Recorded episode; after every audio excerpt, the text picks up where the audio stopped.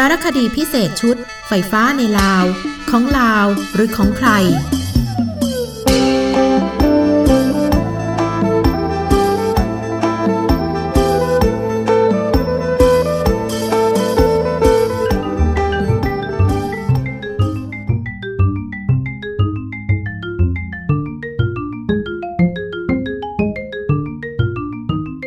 นั่นไม่ใช่เสียงดนตรีธรรมดา มันคือเสียงของแม่น้ำโขง แม่น้ำที่มีความยาวกว่า 4,000 กิโลเมตร หล่อเลี้ยงผู้คนหลายร้อยล้านคนใน 6 ประเทศ และนี่เป็นครั้งแรกที่เราได้ยินแม่น้ำสายนี้ร้องเพลง ร้องด้วยตัวเอง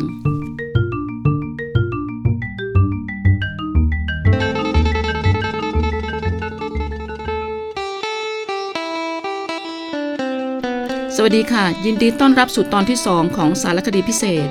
ไฟฟ้าในลาว ของลาวหรือของใคร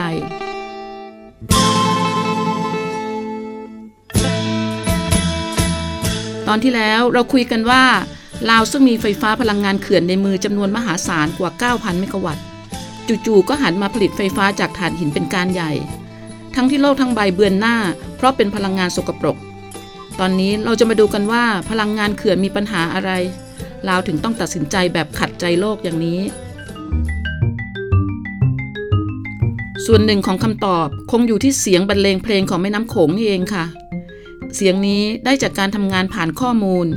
บันทึกการไหลของแม่น้ำโขง ผ่านมาตรวัดที่อำเภอเชียงแสนของไทย จากตัวเลขแปลออกมาเป็นเสียงเพลง โน้ตสูงแสดงถึงระดับน้ำที่สูงขึ้น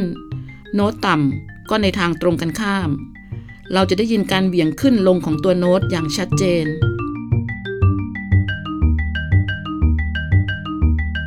นอกจากสร้างรายได้ 1 ใน 8 ของรายได้ประเทศแล้ว ไฟฟ้าพลังเขื่อน ยังทำให้คนลาวเข้าถึงไฟฟ้าได้ทั่วถึง ตัวเลขปี 2562 บอกว่าคนลาวกว่า 6 ล้านคนเข้าถึงไฟครบร้อยเปอร์เซ็นต์แม้จะมีประชาชนบริเวณชายแดนที่อยู่นอกเหนือเครือข่ายสายส่ง ไม่สามารถใช้ไฟฟ้าในระบบได้ แต่ลาวก็นำเข้าไฟฟ้าจากไทย เพื่ออุดช่องโหว่ดังกล่าว เดือนที่ผ่านมารัฐบาลไทยเนี่ยมีการอนุมัติ ทำสัญญาซื้อไฟเพิ่มอีก 3 เขื่อนคือเขื่อนน้ำนมสามเขื่อนปากแบ่งเขื่อนปากลายนะฮะเพิ่มขึ้นมาอีก จากที่คุณวิทูลเพิ่มพงษาเจริญ เลขาธิการเครือข่ายพลังงานเพื่อนิเวศ วิทยาแม่น้ำโขงบอกมา ไทยจะซื้อไฟฟ้าจากลาว เพิ่มจาก 9,000 เมกะวัตต์เป็น 1,500 เมกะวัตต์คือหมายความว่าความต้องการไฟฟ้าจากเขื่อนยังเพิ่มขึ้นไม่หยุด เพราะฉะนั้นทำไมถึงต้องหันไปใช้ถ่านหิน บางทีคุณคอตนี่ นักวิจัยด้านพลังงานน้ำและการพัฒนาที่ยั่งยืน ที่เฝ้าดูการพัฒนาพลังงานในภูมิภาคนี้มาหลายปี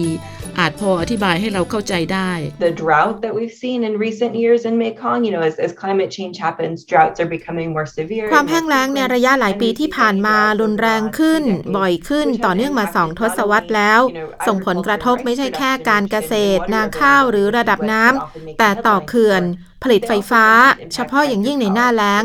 ในปีที่แล้งมากๆ น้ำก็ไม่พอจะหมุนกังหันผลิตไฟฟ้าตามแผนที่วางไว้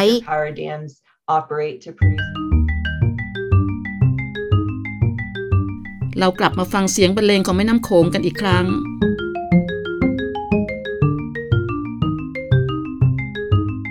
ตัวเลขที่เก็บมากว่า 10 ปีบริเวณอำเภอเชียงแสนของไทย จุดแรกที่น้ำโขงไหลผ่านประเทศไทย และเป็นมาตรวัดตัวแรกหลังแม่น้ำโขงไหลผ่านประเทศจีน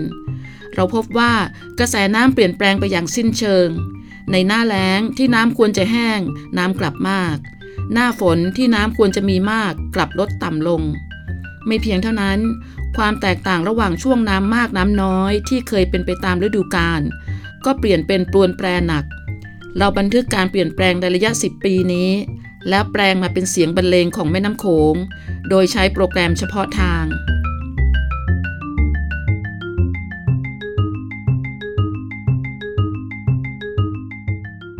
When you're looking at the way energy planners operate, การวาง that's แผนและพัฒนาพลังงาน concerning เผชิญ the สถานการณ์เปราะ vulnerability. บางขึ้นเรื่อยๆเผชิญความเสี่ยงขึ้นเรื่อยๆ กดดันให้ต้องจัดการพลังงานใหม่จากที่เน้นหนักชนิดใดชนิดหนึ่งมาเป็นผสมผสานหลายพลังงาน So there's a pressure to diverse. ตอนต่อไปเราจะมาคุยกันว่า จะเกิดอะไรขึ้นเมื่อลาวหันหน้าเข้าหาพลังงานถ่านหินเต็มพิกัด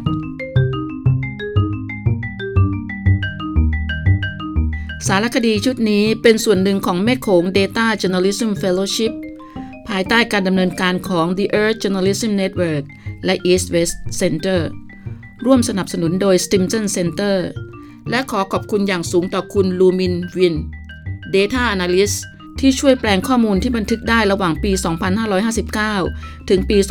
2564 ออกมาเป็นเสียงเพลงแห่งแม่น้ำโขงให้เราได้ยินเป็นครั้งแรก